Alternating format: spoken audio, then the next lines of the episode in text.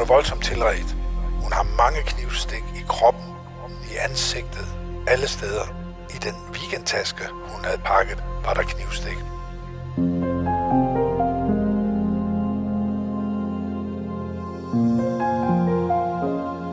Mange krimier handler om at blive slået ihjel en mørk, kold vinterdag et sted, hvor ingen kan høre dig skrige.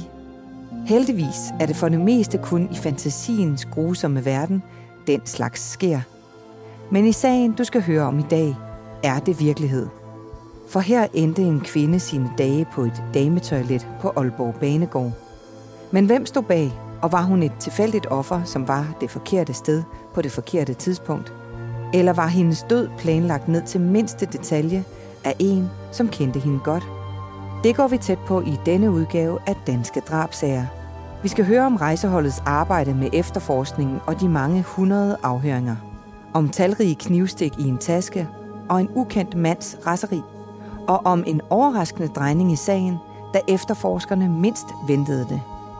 Til at fortælle om sagen i denne episode har jeg talt med tidligere drabschef ved rejseholdet, Bent Især Nielsen, kriminaltekniker Bent Hytholm Jensen, professor i retsmedicin Hans Peter Hågen og forsvarsadvokat Mette Grits Dage. Mit navn er Stine Bolter. Velkommen til podcasten Danske Drabsager, fortalt af de fagfolk, der har været helt tæt på. Det er en kold novemberaften på Aalborg Banegård. Kun få rejsende venter frysende på toget, som afgår 22.30 i retning mod København. Lyden af raske skridt bryder stillheden, og en høj, veltrænet kvinde kommer til syne. Hun går langs spor 1, ned i det fjerneste hjørne og ind på dametoilettet. Med sig har hun en stor weekendtaske, og i København venter hendes veninde og en lille ferie i hovedstaden. 15 minutter efter sætter det tog i gang, som kvinden havde købt billet til. Men hun er ikke ombord. Torsdag den 22. november 1984 blev en 41-årig enlig mor til fem fundet på et toilet på Aalborg Banegård. Hun lå på gulvet, stærkt blødende, stukket adskillige gange, og døden indtraf, før hun ankom til hospitalet. Daværende drabsefterforsker, senere drabschef ved rejseholdet, Bent Især Nielsen, husker tydeligt sagen. Den sag, som vi taler om i dag, som vi kalder Banegårdsdrabet for Aalborg, det var faktisk min første drabsag i rejseholdet. Jeg havde måske været med sådan lige en dag eller to og hjælpe i nogle sager, men det var første gang, hvor jeg sådan var med fra starten. Øh, jeg var i forvejen i Jylland på en sag, jeg tror jeg var i Kolding eller Fredericia, sammen med den daværende øh, drabschef Ernst Søndergaard Petersen. Og det var en fredag. Vi skulle egentlig hjem på weekend, og så blev Ernst jo ringet op og sagde, at vi var blevet anmodet om at komme til Aalborg. Der var aften før, altså torsdag. Og det var torsdag den 22. november 1984. Der var sket et, et voldsomt drab på dametoilettet på Aalborg Banegård. Og så kørte vi til Aalborg, jeg husker, jeg kørte nemlig sammen med, med Ernst, og vi snakkede om, at bare nu den er hurtigt opklaret. Det var der nemlig noget, der tydede på, fordi politiet i Aarhus havde anholdt en person i toget fra Aalborg med blod på tøjet. Så vi tænkte, puha, det bliver nok. Altså, det er nemesis. Det er virkelig, man skal passe på. Ikke? Det er hybris, hovmod, fordi at det viser sig, det ikke var sådan. Men i hvert fald, der startede sagen. Og det var jo, i hvert fald kort fortalt her i indledningen, Øh, det var Aalborg Banegård. Dengang, der lå øh, de offentlige toiletter på Banegården, de lå ikke inde i forbindelse med, med, med ventesalen, men de lå særskilt ude på perron 1. Faktisk lidt uheldigt placeret i mørke, langt ned ad perronen. Der lå et dametoilet og et herretoilet. Og på det dametoilet, der omkring kl. 22.40, 22.45, der bliver fundet øh, livet af en kvinde. Og øh, det er starten på sagen. Det viser sig, at hun bliver relativt hurtigt identificeret på grund af sin, de ting, hun har på sig. Det er en godt og vel 40-årig kvinde, helt normal øh, kvinde fra, fra Aalborg, pæn dame, som er som siger, det er altså ikke fra et eller andet specielt øh, belastet miljø eller andet. Og det viser sig, at hun skulle på øh, weekendtur til København har været på arbejde. Hun havde en form for lærerjob, og hun skulle øh, øh, have været på arbejde om dagen boede øh, ude i Hasseris, i et, et nydeligt område af, af Aalborg. Man kan se, hun tager sin bil, kører til Kildehallen, som ligger tæt på banegården, går under Kildeparken, der er sådan en tunnel, tunnel, kommer op og skal med toget, nattog til København 22.30, men kommer altså aldrig med, bliver så fundet tilfældigt af nogle personer, som skal ind på toilettet, og så ser hun ligger der. Hun er voldsomt tilret. Hun har mange knivstik i kroppen, i ansigtet, alle steder. I den weekendtaske, hun havde pakket, var der knivstik. Øh, meget af det fik en vis betydning øh, i starten, fordi analysen sagde, altså så voldsomme knivstik, blandt andet i ansigtet, det virker ofte tyder på meget vrede, meget personlige drab, øh, nærdrab, og i, i modsætning til øh, fjerndrab osv. osv., osv. Men i hvert fald, så er Aalborg politi gået i gang med det samme, med stort øh, efterforskningsarbejde, søge efter gerningsvåben. Man kan se med det samme, der er brugt øh, kniv øh, voldsomt. Analysen er nok, at den dræbte vil forrette sin nødtøft, inden hun går på toget, går ind på dametoilettet, som har sådan et stort rum, hvor der så er nogle båse. Og man kan næsten regne ud, at øh, hun er lige kommet ud af sådan en bås, og så har gerningsmanden formentlig stået ude i rummet, og så sker drabet der. Øh, man kan også se, at øh, ved obduktionen, hendes, øh, hun har stort set ingen urin i blæren, så hun har nok lige øh, forrettet sin nødtoft, altså tisset derude og sådan. Så det passer alt sammen med, og så sker det altså der. Området omkring dametoilettet blev naturligvis afspærret, og kriminalteknisk afdeling blev tilkaldt, så de minutiøst kunne gennemgå stedet for spor. En af dem, som har arbejdet på mange gerningssteder, er kriminaltekniker Bent Hytholm Jensen. Han var ikke med i Aalborg i 1984, men han kender sagen fra domsudskrifter og avisartikler. Hvad er det for en opgave, kriminalteknikerne står overfor, når man, når man har sådan en sag her? På daværende tidspunkt, der, der havde vi jo øh, fem afdelinger i Danmark øh, med kriminalteknikere, og det her, det var jo så i Aalborg, der havde man jo en afdeling op, så det var kriminalteknikere fra Aalborg, der var ude i den sag her. Og det foregår jo på en banegård og på et toilet, og der kommer jo rigtig, rigtig mange mennesker på sådan en banegård og på toilettet, kan man sige. Og på daværende tidspunkt var der ikke noget, der hed videoovervågning. Så det var, det var et, øh, hvad skal man sige, et lidt svært gerningssted, med mindre at øh, gerningsmanden han har afsat nogle spor, øh, så, hvor man kan identificere ham. Og det var så åbenbart ikke tilfældet i denne her sag i alt tilfælde, men altså det man gør, det er øh, som kriminaltekniker, så øh, fotodokumenterer man i første omgang gerningsstedet, og så efterfølgende så arbejder man så hen til, til, til det sted, hvor den afdøde bliver fundet, Øh, og så bliver det tilkendt af retsmediciner. Og retsmedicineren kommer så og laver en findestedsundersøgelse. Det bliver sådan en ganske kort undersøgelse af, af, af den afdøde.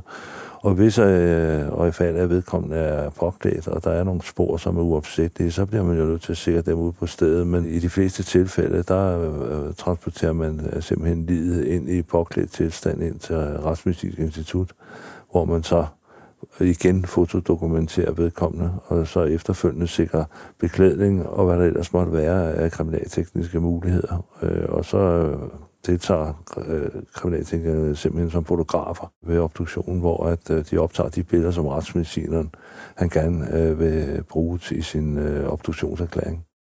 I dagene efter det meningsløse drab flød pressen over med historier om sagen. TV Aalborg lavede en rekonstruktion sammen med Kriminalpolitiet, hvor de filmede de steder, det 41-årige offer havde været i tiden op til drabet. Kl. 22.54 blev kvinden fundet på dametoilettet, og der blev straks slået alarm til Falk og politi, men døden var indtruffet ved ankomsten til hospitalet. Der var ikke stjålet noget fra kvinden, og politiet mener heller ikke, at der er tale om et seksuelt motiv. Politiets efterforskere havde fokus på at kortlægge kvindens færden, finde frem til et drabsmotiv, gerningsvåben og naturligvis, hvem der stod bag knivdrabet. Da toget triller ind på perronen i Aarhus, står politiet klar. En forhudlet mand med blod på tøjet er blevet set springe på toget i Aalborg. Det må være drabsmanden. Nu skal han anholdes – mens han højlydt nægter at have slået en kvinde ihjel, bliver han kørt tilbage til Aalborg. Hans tøj skal undersøges, og blodet analyseres. Og han må overnatte i den lokale arrest. Sammen med det lokale politi var drabsefterforsker Bent Især Nielsen og hans kollegaer i fuld gang. Det Aalborg politi også sætter gang i, det er selvfølgelig, hvem tog sig med toget 22.30, og man slår alarm, og næste stop, eller et af, de, et af de næste stop på det her tog på vej, det er Aarhus, og i Aarhus bliver toget stoppet, og politiet, Aarhus politi går ombord, og i en kupé, der sidder en person, som med det samme påkalder sig øh, mistanke og opmærksomhed. Det er sådan lidt narkoman-type, og han har en del blod på tøjet blandt sine bukser. Så allerede der har man en idé om, det er nok ham, og så videre. Og han bliver anholdt, tilbageholdt, og bliver så overført til Aalborg politi til kriminalteknisk og retsmedicinsk undersøgelse af tøj og hans person osv. Alt det der, det har vi jo hørt om telefonisk, da vi kører afsted øh, med et hold fra rejsehold til, til Aalborg der i løbet af fredagen, at der er en anhold på vej op. Og jeg kan bare huske det der lidt overmod. Øh, Nå, det bliver da fedt at komme til Aalborg nogle dage, en herlig by og op til jul og så videre, så videre. Og den her sag, den er jo nok relativt hurtigt hjemme. Og vi kommer derop der om så i løbet af fredagen, og der man går i gang med forskellige ting. Dels de objektive ting, som altid skal laves, men alligevel selvfølgelig også rigtig meget målrettet omkring den her anholdte person. Ikke mindst arbejdet med retsmedicinerne og kriminalteknikere omkring det blodplettede tøj. Og i løbet af weekenden arbejder vi videre øh, også afhøre alt muligt omkring at lære den dræbte at kende, som vi siger, hvem var hun? Kan der være andre motiver end bare den her tilfældige narkoman? For vi vidste allerede der for Aalborg kollegerne, at de der toiletter, de blev ofte brugt af narkomaner, fordi de lå sådan lidt øde og lidt luskede dernede på den mørke perron. Så teorien var selvfølgelig, at den dræbte kvinde her går ud for at forrette sit nødtøft, øh, møder en gerningsmand, en narkoman, det udvikler sig til drab. Han når at komme med toget og efterlader sit offer der. Så det passede jo sådan set som fod i hose. Men igen, allerede der fik jeg første gang det med syn for savn omkring, at tingene ofte jo ikke er, som de tager sig ud. Så mens vi sådan kørte rutine, objektiv efterforskning de første dage, så jeg tror, det var mandagen, der kom jo det noget overraskende og meget nedslående resultat for retsmedicinerne efter, øh, retsgenetikerne, efter de har kigget på blodet. At alt det blod, den her mand havde på sit tøj. Det var hans eget. Og det var noget, der gik, fordi han var stiknarkoman, og han havde masser af sår. Så der var intet af den dræbte kvindes øh, blod på ham. Samtidig så var så meget andet, at den efterforskning, man jo kører omkring sådan en mistænkt, det blev alt sammen kunne vi bag. Det kan ikke være ham. Han har ikke været inde på toilettet. Han var taget toget, og nogen har set ham, og han har slet ikke været i nærheden af, af banegårdstoiletterne. Så jeg husker stadigvæk det her mandag tirsdag, hvor vi har tænkt, så nu skulle vi jo bare til at, ligesom at lukke en sag, så stod vi med helt forfra, jeg kan huske. Altså, vi alle sammen tog den der dybe ind og siger, hold op. Hver gang politiet efterforsker en drabsag, tilkalder de retsmedicinere fra Retsmedicinsk Institut. De står for ligesyn på findestedet, obduktion af den dræbte og eventuelt en personundersøgelse af en mistænkt gerningsmand. Der er tre institutter i Danmark. Et i København, et i Odense og et i Aarhus. Professor i retsmedicin Hans Peter Hågen fortæller om sagen fra Aalborg. Hun blev stukket flere gange med kniv, øh, både i ansigtet og på brystet og på den ene overarm. Og øh, det her med, at man bliver stukket i ansigtet, hvad, hvad siger det dig? Det første, jeg tænker på, når øh, der er en, der er blevet stukket med kniv i ansigtet, er, dette er sjældent. Og det er det. Det er ikke tit, man bliver stukket med kniv flere gange i ansigtet. Det er typisk brystet, ryggen, maven, armene. Det kunne være, uden at jeg tør lægge hovedet på blokken, øh, i denne sag i hvert fald, skyldes, at der ikke var ret meget plads. Det er en mulighed. En anden mulighed er voldsomt raseri desperation. Øh, og det kan jeg ikke sige noget om, og det ved jeg ikke, om det har været aktuelt i denne sag. Men i hvert fald, så er hun blevet stukket flere gange i ansigtet med kniv.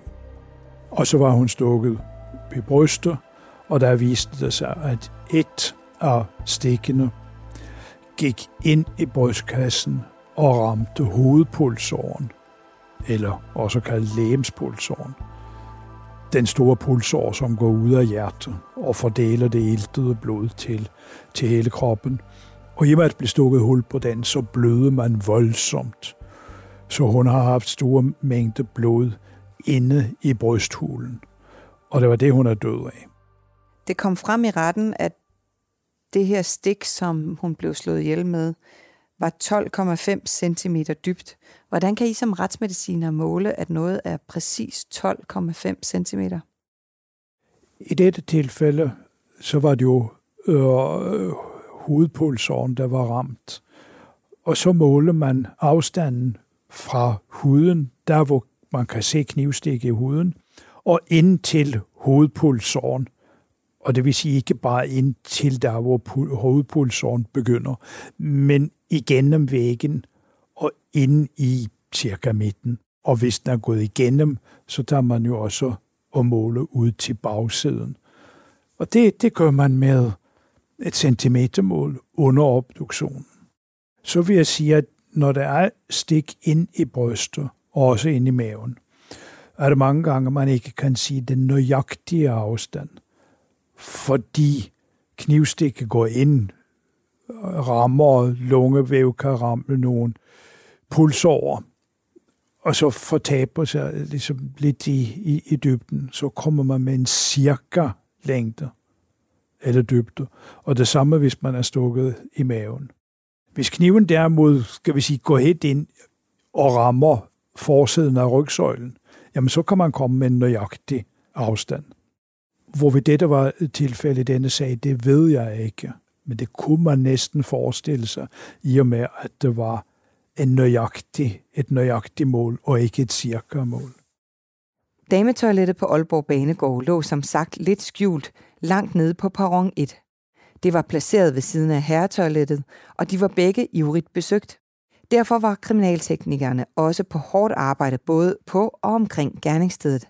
For hvilke spor var vigtige for efterforskningen, og hvilke var ligegyldige? Det gør kriminaltekniker Bent Hytholm Jensen også klogere på her.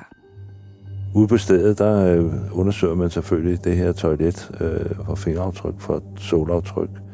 Øh, der man kunne forestille sig, at der har været noget blod, eftersom hvis vedkommende er blevet stukket med kniv og så videre, hvor der har været noget blodstænk, kunne jeg da forestille mig i hvert fald. Og så kunne man måske være heldig, at gerningsmanden han også havde skåret sig øh, i forbindelse med hændelsen. Så derfor sikrer man selvfølgelig nogle blodprøver derude. Øh, man sikrer, øh, man laver blodstængsanalyse for at se, hvor har vedkommende befundet sig på det tidspunkt, hvor stikken er blevet fundet. Hvis nu det er adskillige stik, så, så vil der være afkast op og ned af væggene og så videre. Øh, hvis der er fingeraftryk derude, det er klart, så sikrer man dem så godt man overhovedet kan sådan et offentligt tilgængeligt sted, det må jo fremle med fingeraftryk og hår og alt muligt fra alle mulige mennesker. Hvordan... Øh... Jamen, man sikrer alt, hvad man overhovedet kan, fordi vi ved jo ikke, hvad der er hvad. Altså, det kan jo lige så godt være gerningsmandens øh, fingeraftryk eller hår eller så videre. Øh, så man gør jo sit ypperste for at øh, sikre alle de spor, der er til, til rådighed, altså alle de kriminaltekniske spor øh, og de muligheder, der findes der, dem vil man jo sikre ubestridt. Det kan være rigtig, rigtig mange ting. Ikke? Altså, man vil jo typisk som cigaretskåret op på perronen og alle mulige ting. Altså, og så aftaler man så med, med de taktiske efterforskere, øh, hvilke spor de gerne vil have sendt frem til retskanalisk afdeling.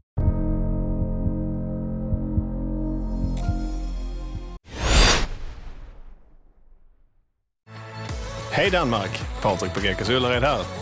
Hvornår har du planlagt din næste tur til Skandinaviens største varehus? På GK's i Ullared kan du shoppe og overnatte til fantastisk lave priser. Hvornår kommer du? Shoppa, bo och umgås på GK's Ullared. Ej, det er så spændende. Jeg tror aldrig, jeg har haft den her følelse før i kroppen. Bachelorette er tilbage. Jeg går helt i panik. Jeg kan ikke sige det navn, som skal have min sidste rose. Ja, men det er dit værd, ikke også? Bachelorette, lige nu på TV2 Play. Jeg kommer bare til at nyde hvert sekund af det.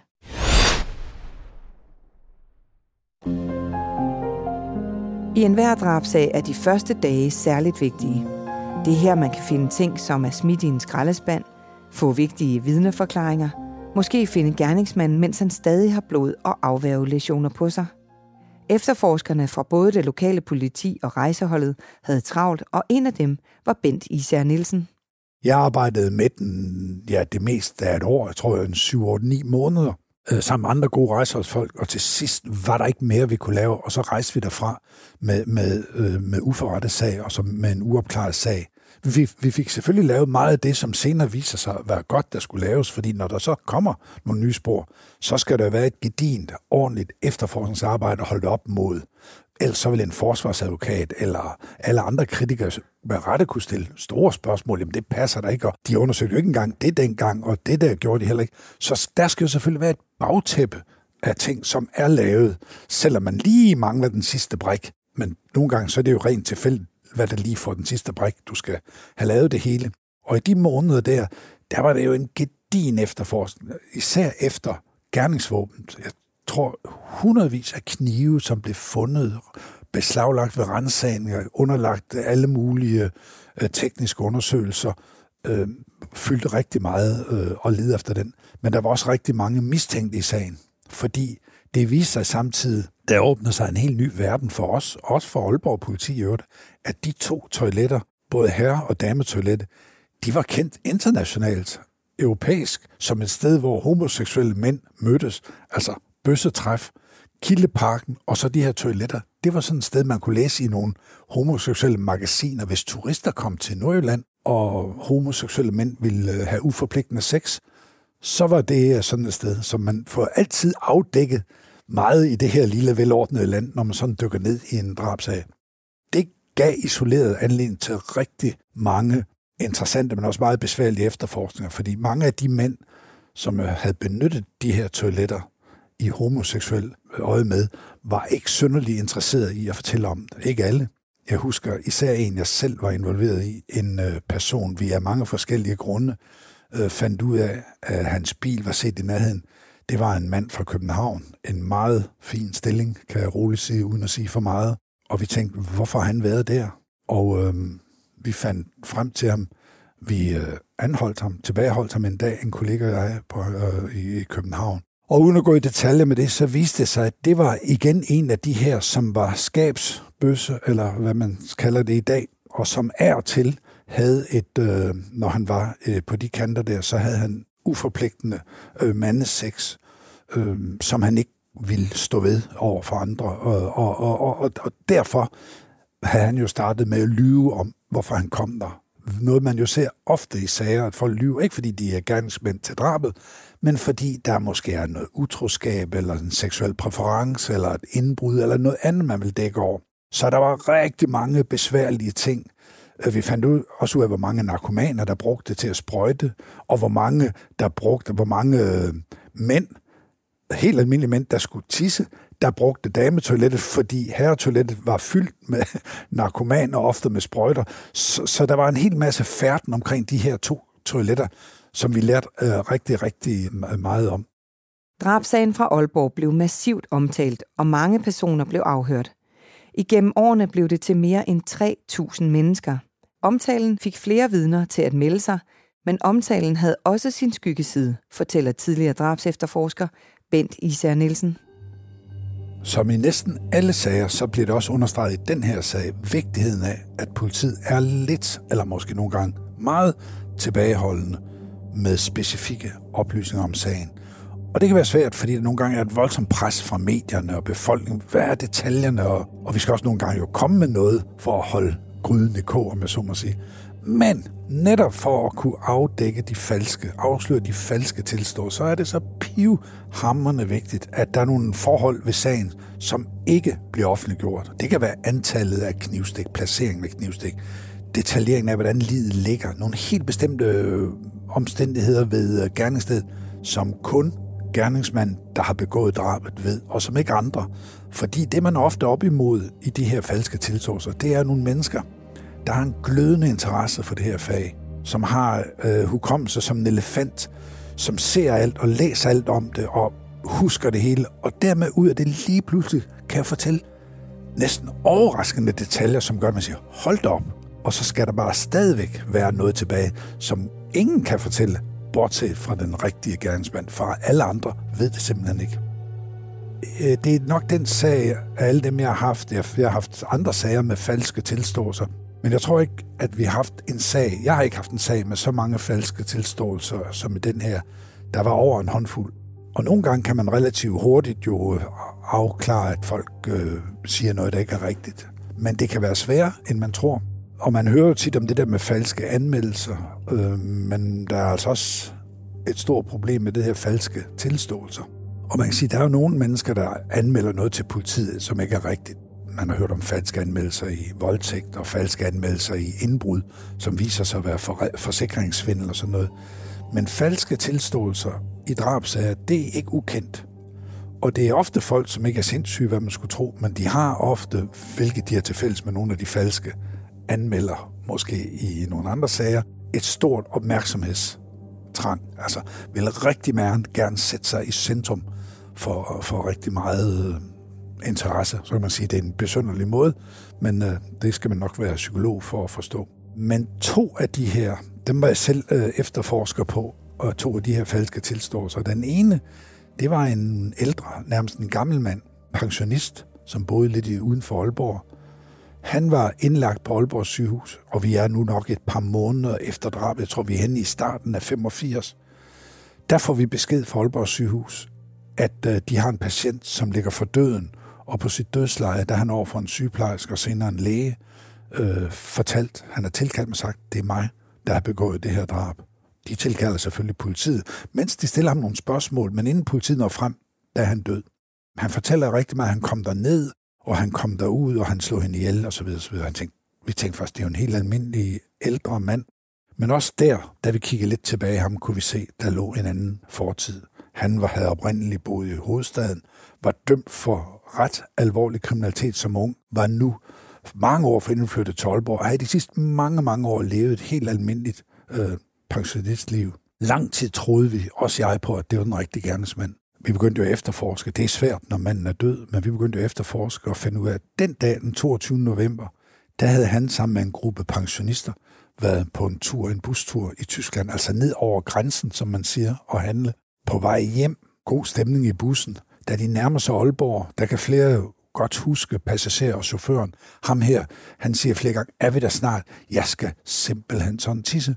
Og lige så snart bussen stopper, og den stopper nemlig ved Banegårdspladsen ved Aalborg, der ved JF Kennedys plads, der far den her gamle mand ud af bussen og skal finde toilettet. Så det hele passer jo. Det hele passer jo. Jamen, så passer så han løber derom, og så møder han den her kvinde, og så er en eller anden grund. Lige indtil det hele falder fra hinanden. Alt sammen er rigtigt, men bussen ankommer fra den her grænsetur mange timer forinden, altså om eftermiddagen. Han tager en taxa vi finder taxachaufføren, han kan ud i pensionistboligen, han er sammen med de andre pensionister resten af dagen.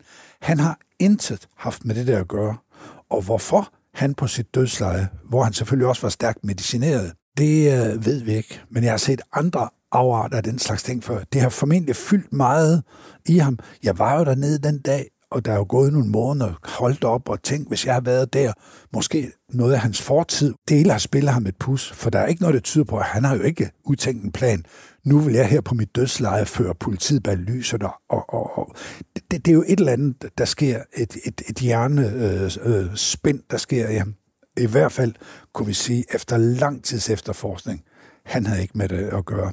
Selvom jeg husker en journalist, der sagde, var det ikke dumt? I kunne da bare, øh, nu var den jo opklaret, så kunne I, ja, simpelthen, det skulle jo helst være den rigtige. Vi, vi, og vi kan ikke beskylde en, en død mand for noget, bare fordi det passer ind, og, og så videre.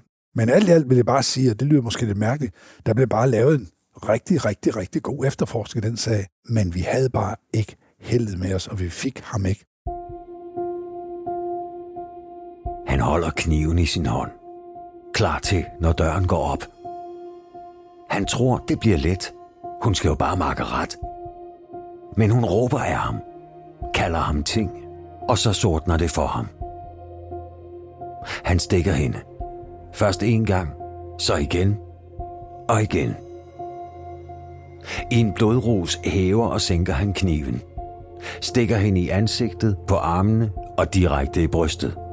Efter mange stik stopper han og flygter.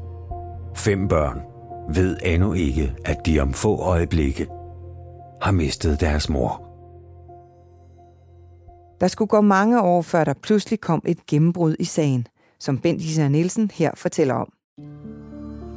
Så går årene, og jeg husker stadigvæk der i øh, 97, 13 år efter, jeg er i mellemtiden blevet chef i drabsektionen, drabschef i rejseholdet.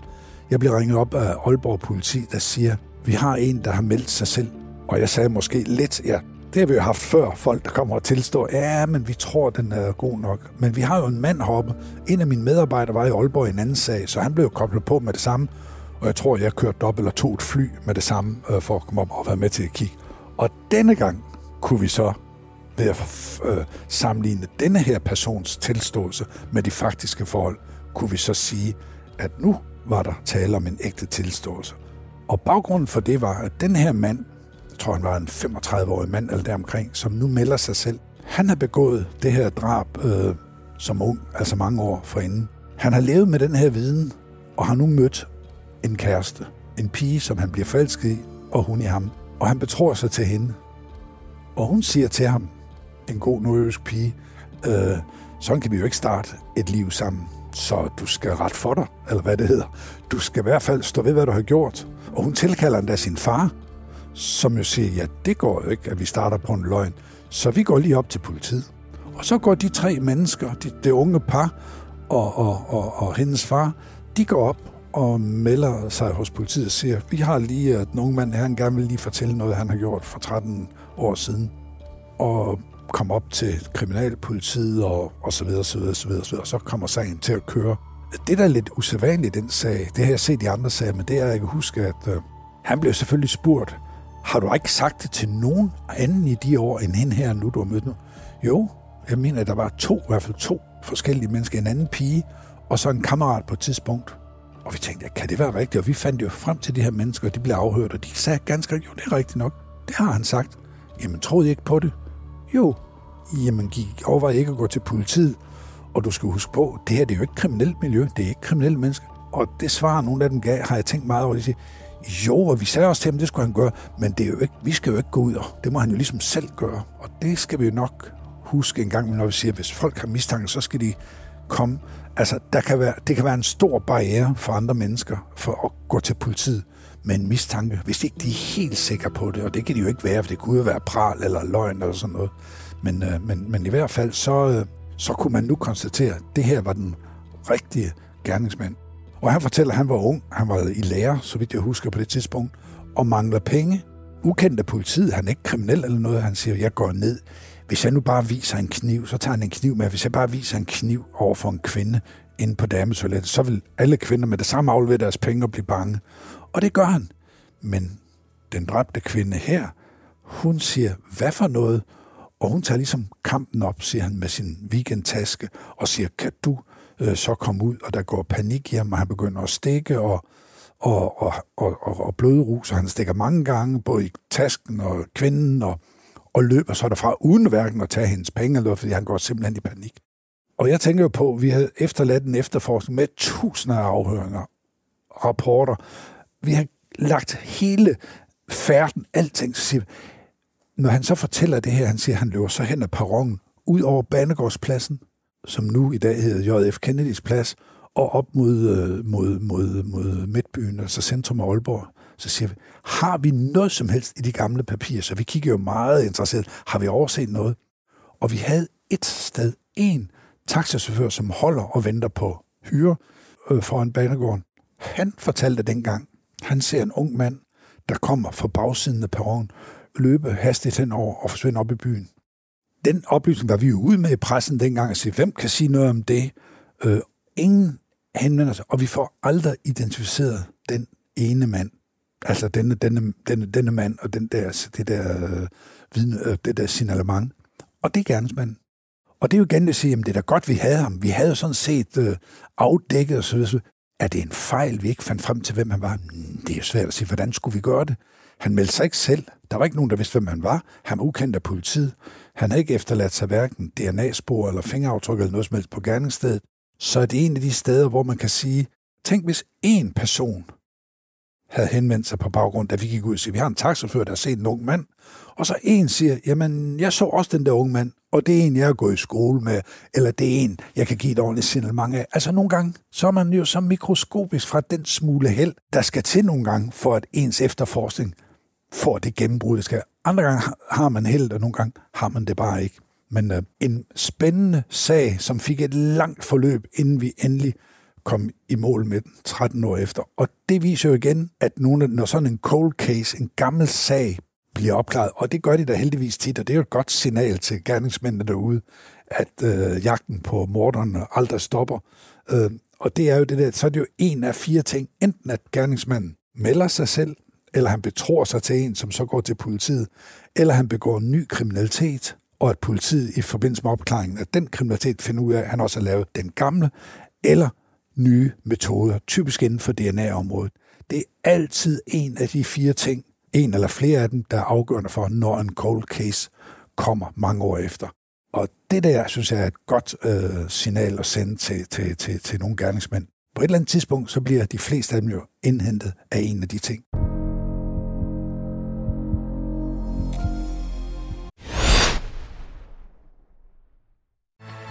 Hej Danmark, Patrik på Gækkers Øllered her. Hvornår har du planlagt din næste tur til Skandinaviens største varehus? På Gekås i Ullared kan du shoppe og overnatte til fantastisk lave priser. Hvornår kommer du? Shoppa, bo och umgås på Gekås Ullared. Nej, ikke et stenslag! Bare rolig. Har du kasko, så dækker din forsikring som regel reparationen hos Dansk Bilglas. Og skal ruden skiftes, klarer vi selvfølgelig også det. Dansk Bilglas. Book tid på bilglas.dk. Ej, det er så spændende. Jeg tror aldrig, jeg har haft den her følelse før i kroppen. Bachelorette er tilbage. Jeg går helt i panik. Jeg kan ikke sige det navn, som skal have min sidste rose. Ja, men det er dit værd. Ikke også? Bachelorette lige nu på TV2 Play. Jeg kommer bare til at nyde hvert sekund af det.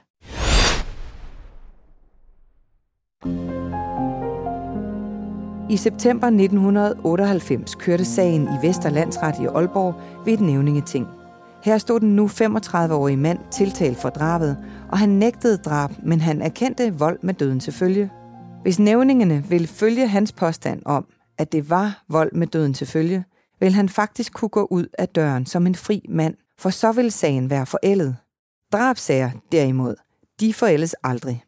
Forsvarsadvokat Mette Grits Dage havde ikke sagen, men hun har læst dommen. Hun fortæller her om en alvorlig episode, som pludselig fandt sted i retten. Man må jo sige, at øh, den her sag i Vesterlandsret, den udvikler sig helt uhørt dramatisk. Der sker nemlig det under øh, retshandlingen, at øh, pludselig så øh, er der en tilhører, som forsøger at angribe den tiltalte. Øh, den her tilhører er meget ophidset og er, har medbragt en kniv i retten og, og går simpelthen til angreb på den tiltalte. Øh, det lader til, at han nærmest råber og skriger og laver vild furore i retssalen. Øh, han siger noget om, at øh, afdøde er hans kusine. Øh, det viser sig efterfølgende, det er slet ikke rigtigt. Han har en eller anden perifær relation til hende, har vist engang mødt hende på et værtshus. Men han er øh, på det her tidspunkt i landsretten åbenbart sådan øh, lettere sindsforvirret, fordi han er påvirket af en eller anden blanding af øl og hostesaft. Øh, men han blev så overmandet, og øh, den tiltalte kommer ikke til skade i forbindelse med det her overgreb. Øh, det ender med, at øh, den her gerningsmand, han jo også selv får en dom, og han bliver straffet med fængsel i tre år for drabsforsøg. Så jo, en, en helt vanvittig dramatisk drejning, som den her retssag, den lige pludselig tog. Hvad tænker du selv, når du sidder i retten? Er du nogle gange bange for, at der skal komme en ind og tage noget selvtægt? Nu øh, foregik den her retssag jo tilbage i 1998, og man må jo sige, at i dag, øh, 2021, der er der jo meget ændrede rammer i retterne. Øh, for nogle år siden, der var der en, øh, en mand, som indfandt sig i Københavns Byret, hvor han skød sin svigersøn, og dennes advokat i forbindelse med en sag om noget samvær med, med hans barnebarn. Og efter den sag, der har retterne virkelig øh, ændret på reglerne omkring sikkerhed. Så i dag, der bliver man jo øh, meget ofte øh, visiteret, når man skal ind i retten. Man skal lægge sine effekter på en, øh, en scanner. Øh, og jeg tror, at i dag, der er det jo eller jeg ved, at det i dag er langt, langt sværere at medbringe et våben i en retssal, end det var øh, tidligere. Retterne har også ansat noget vagtpersonale, som er til stede, så, så jeg har svært ved at tro, at det her det vil øh, have fundet sted i dag. I hvert fald øh, næppe med anvendelse af en kniv. Men man kan jo selvfølgelig aldrig gardere sig 100% mod en eller anden tosse, som, som går amok i retten, øh, uanset om han har våben med eller ej.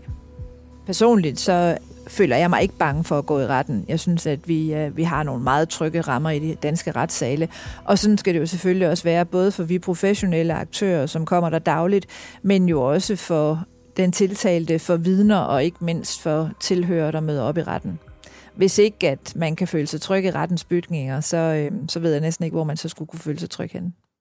I retten fortalte den 35-årige tiltalte mand, at han havde drukket 8-10 øl på et værtshus, men at pengene slap op, og at han ville begå et røveri mod den tilfældige kvinde, han så på banegården.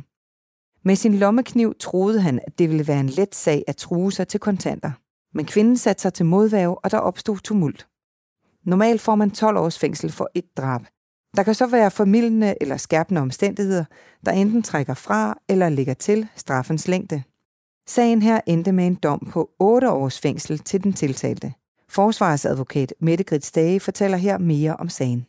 Det, der er, er lidt øh, specielt ved, ved sagen her, det er jo, at anklageren går af egen drift ind og siger, at anklageren er den opfattelse, at det alene skal give 8 års fængsel. Og det er jo altså trods alt fire år mindre end et drab, det normalt giver. Øh, og det er formentlig, fordi anklageren har vurderet, at der skulle gives en betydelig rabat, fordi gerningsmanden han fuldstændig frivilligt har, har meldt sig selv øh, efter så mange år. Men det specielle er, at der jo så rent faktisk er flere af nævningerne, som mener, at det er for lavt med 8 år. Altså de går simpelthen over anklageren, og 6 ud af 18 stemmer, de går på, at straffen skal fastsættes til fængsel i 10 år.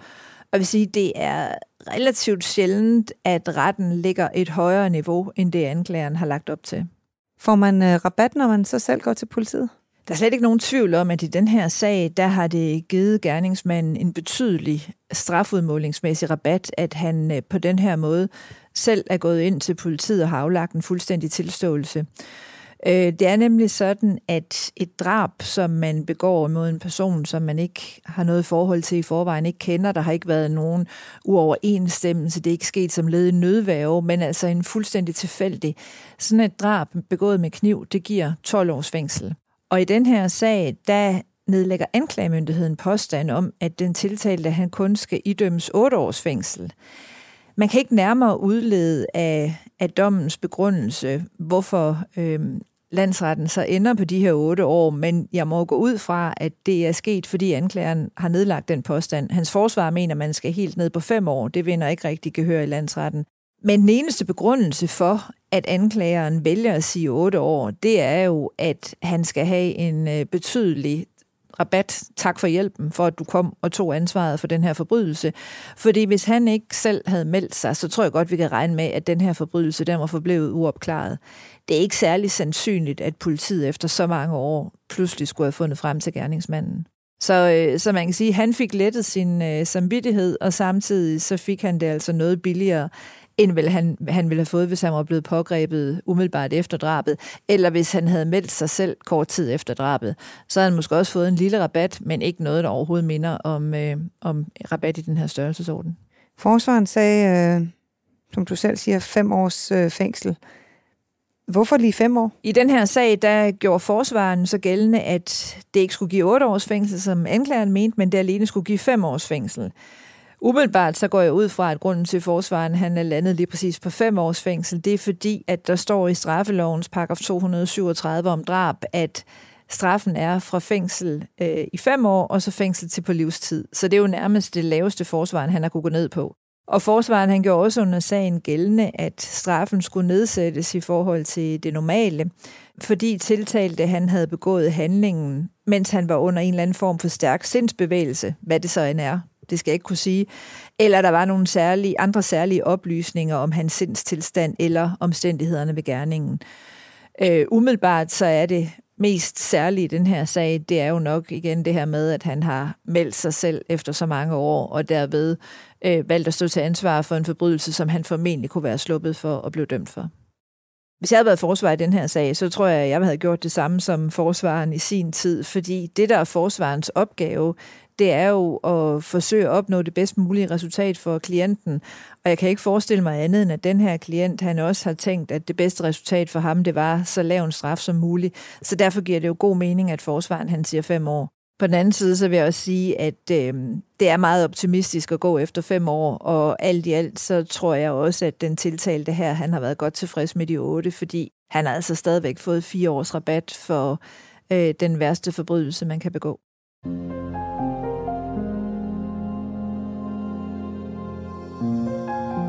Det var kærligheden til en kvinde, som til sidst fik gerningsmanden til at fortælle om sin ugerning og stå til ansvar for sin fortid. Hvorvidt de to holdt sammen under afsoningen, og måske stadig den dag i dag er et par, det vides ikke. Men kærlighed kan overvinde meget. Tak til tidligere drabschef ved rejseholdet Bent Især Nielsen, retsmediciner Hans Peter Hågen, forsvarsadvokat Mette Grits Dage og kriminaltekniker Bent Hytholm Jensen for jeres fortælling. Du kan også møde flere af os, når vi kommer rundt i landet med foredraget En aften med eksperterne fra podcasten Danske Drabsager. Find dine billetter på ticketmaster.dk. Søg på Danske Drabsager. Abonner også gerne på vores podcastserie, så er du sikker på at være blandt de første, der hører, når de nye afsnit bliver offentliggjort. Speaks var indtalt af Henrik Forsum. Musik er potmusik.dk. Klippet af Rasmus Svinger og produceret af Bauer Media og True Crime Agency. Mit navn er Stine Bolter. Tak fordi du lyttede med.